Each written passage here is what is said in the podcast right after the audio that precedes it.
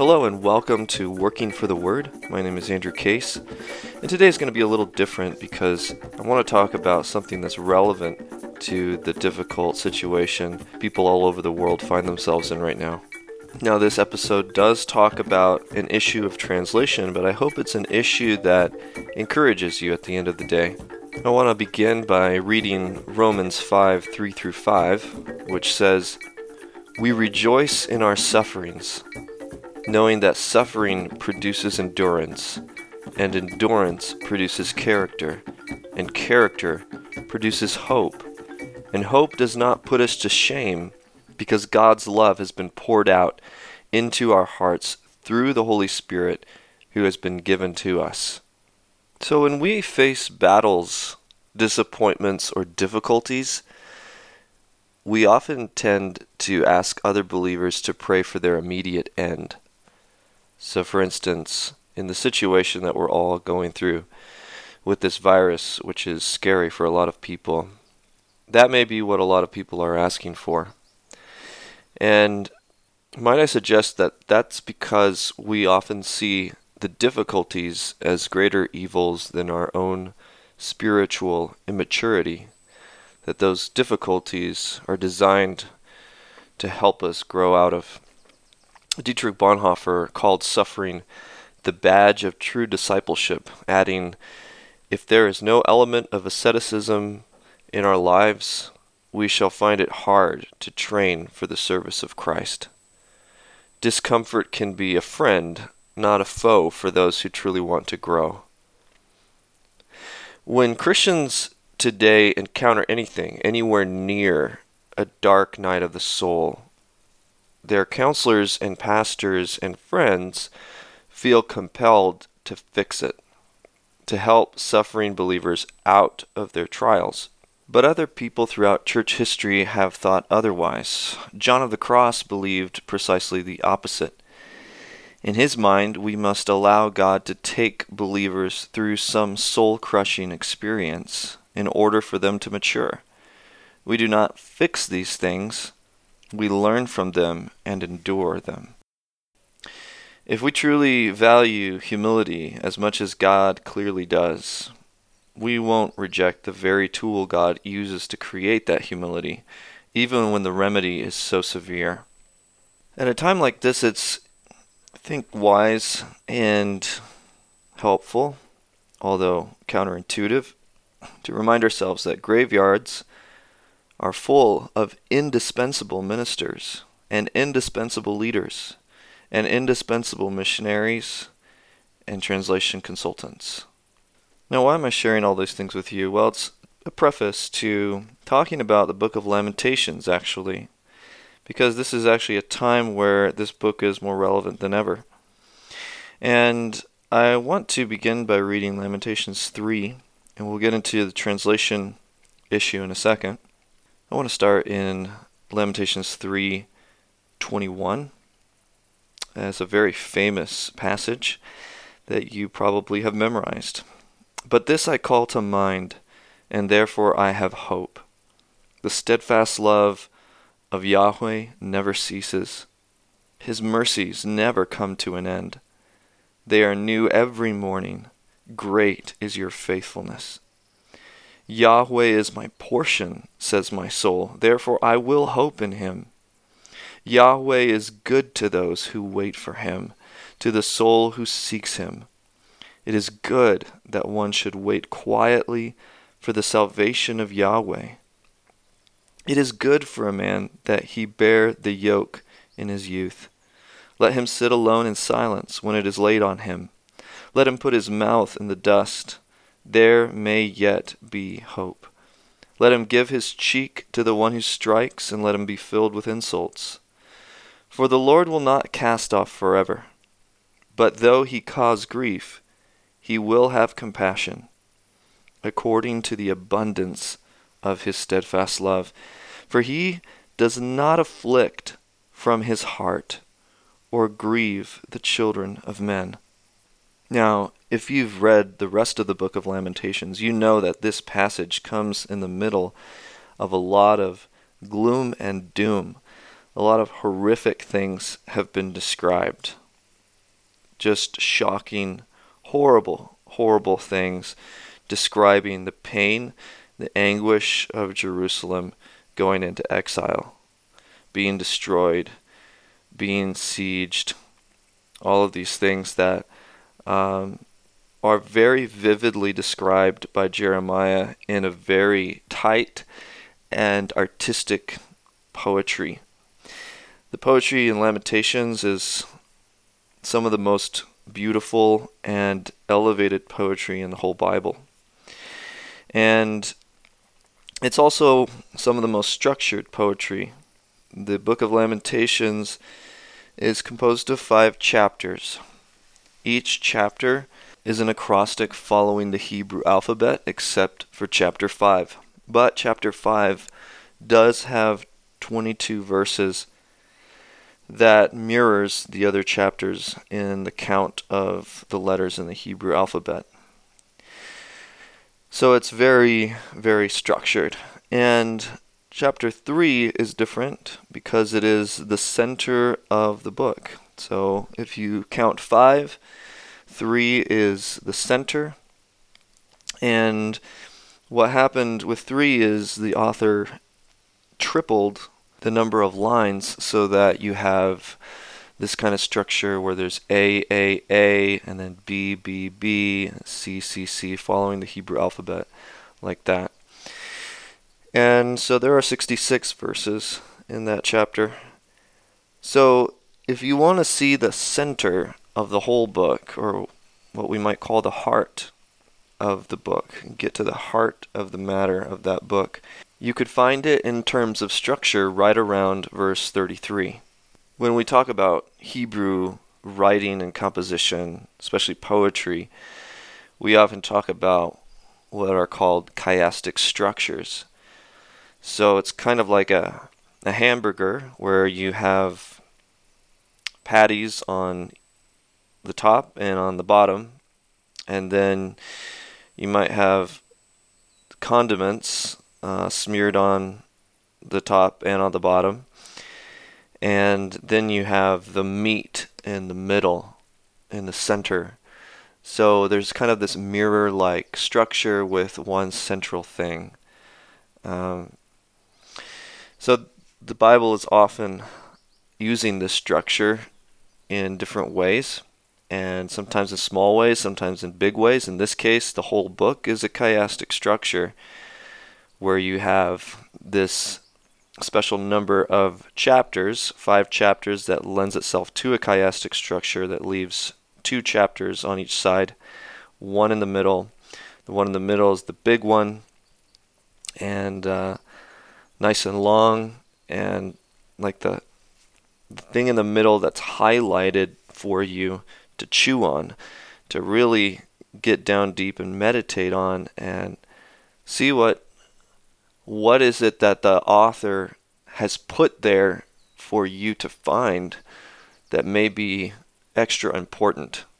Just meditating on the exquisite structure alone of the book can be informative to us, can be instructive, because it shows that in the midst of horrible anguish and sorrow, the author took the time to carefully structure something of beauty instead of just haphazardly throwing out random thoughts, as most people would be tempted to do in the midst of excruciating pain.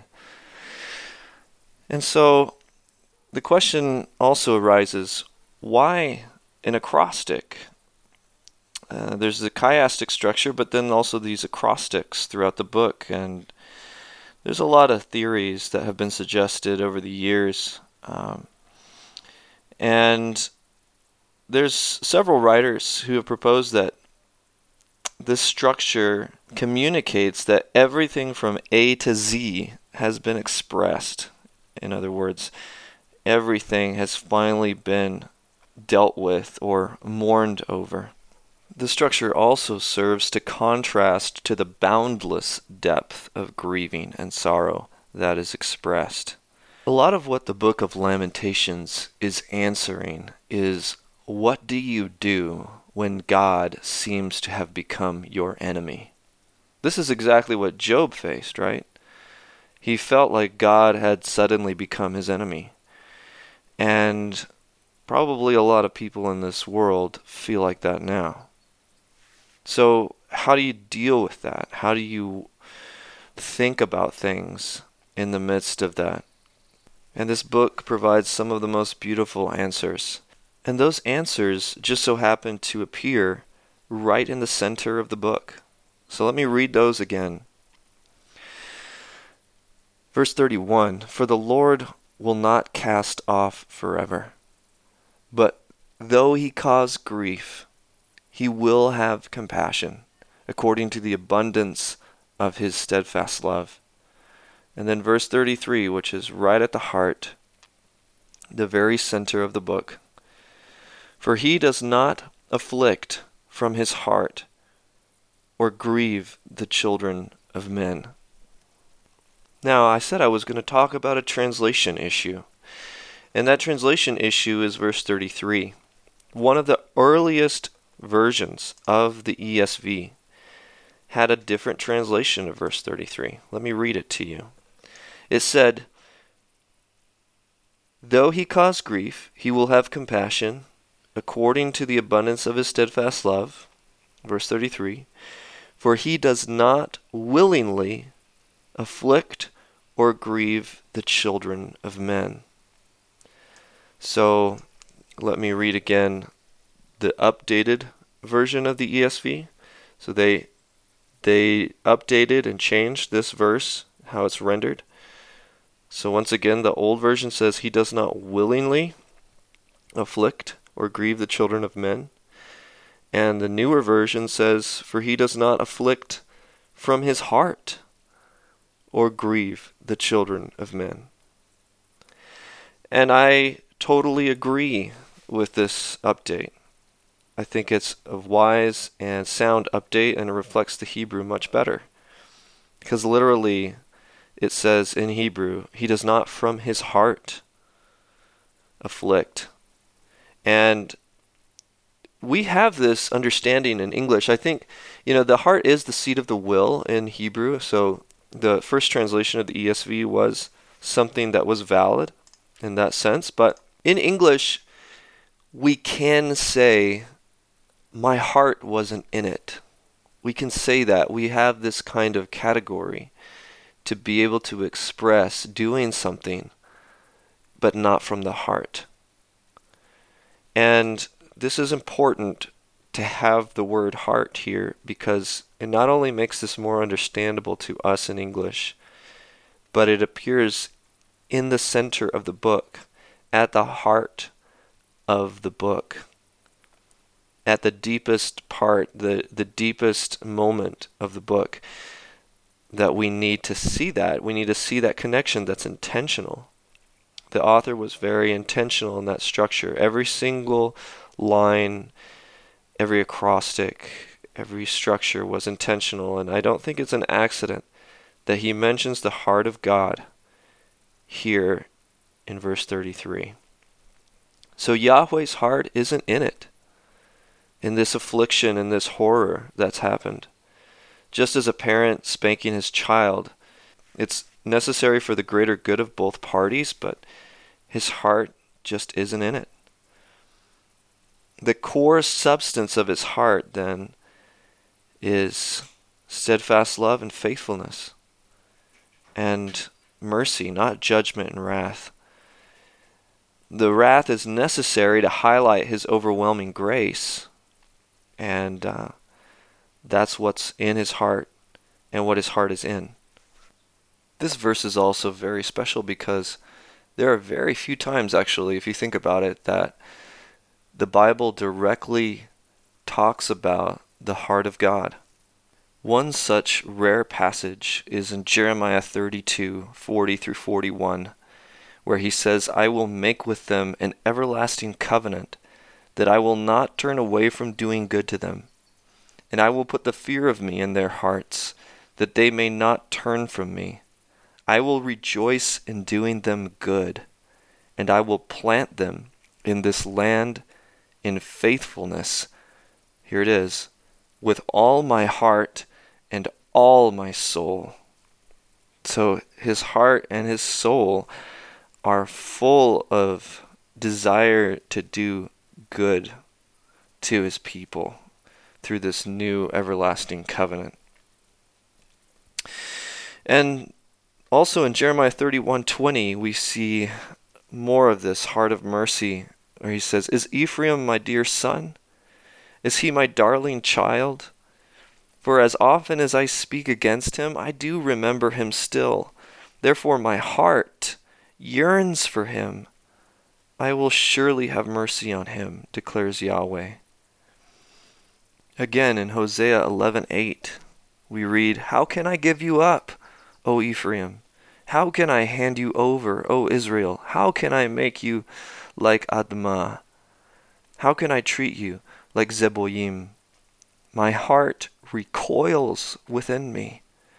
My compassion grows warm and tender.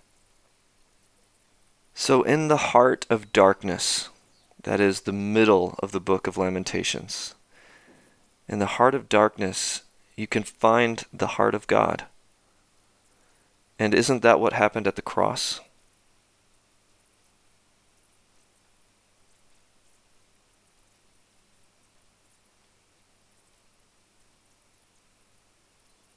Today, for the recommendation at the end of the podcast, I want to highly, highly encourage you to go to Google and type in NPR interview John Piper tsunami.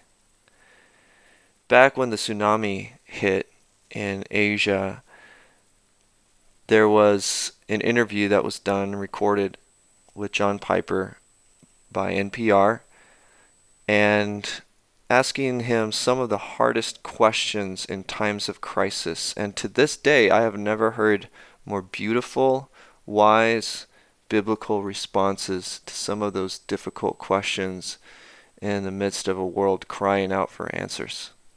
So if you haven't already heard that interview, it's only half an hour long, and I would highly recommend that you do that as soon as you can. Thank you for listening. Here at Working for the Word, we believe that the Bible is a unified, God breathed, God centered, hope giving book, sweeter than honey and pointing to Jesus. My goal with this podcast is to help us all become more like the man of Psalm 1, treasuring the Bible and going deeper into it.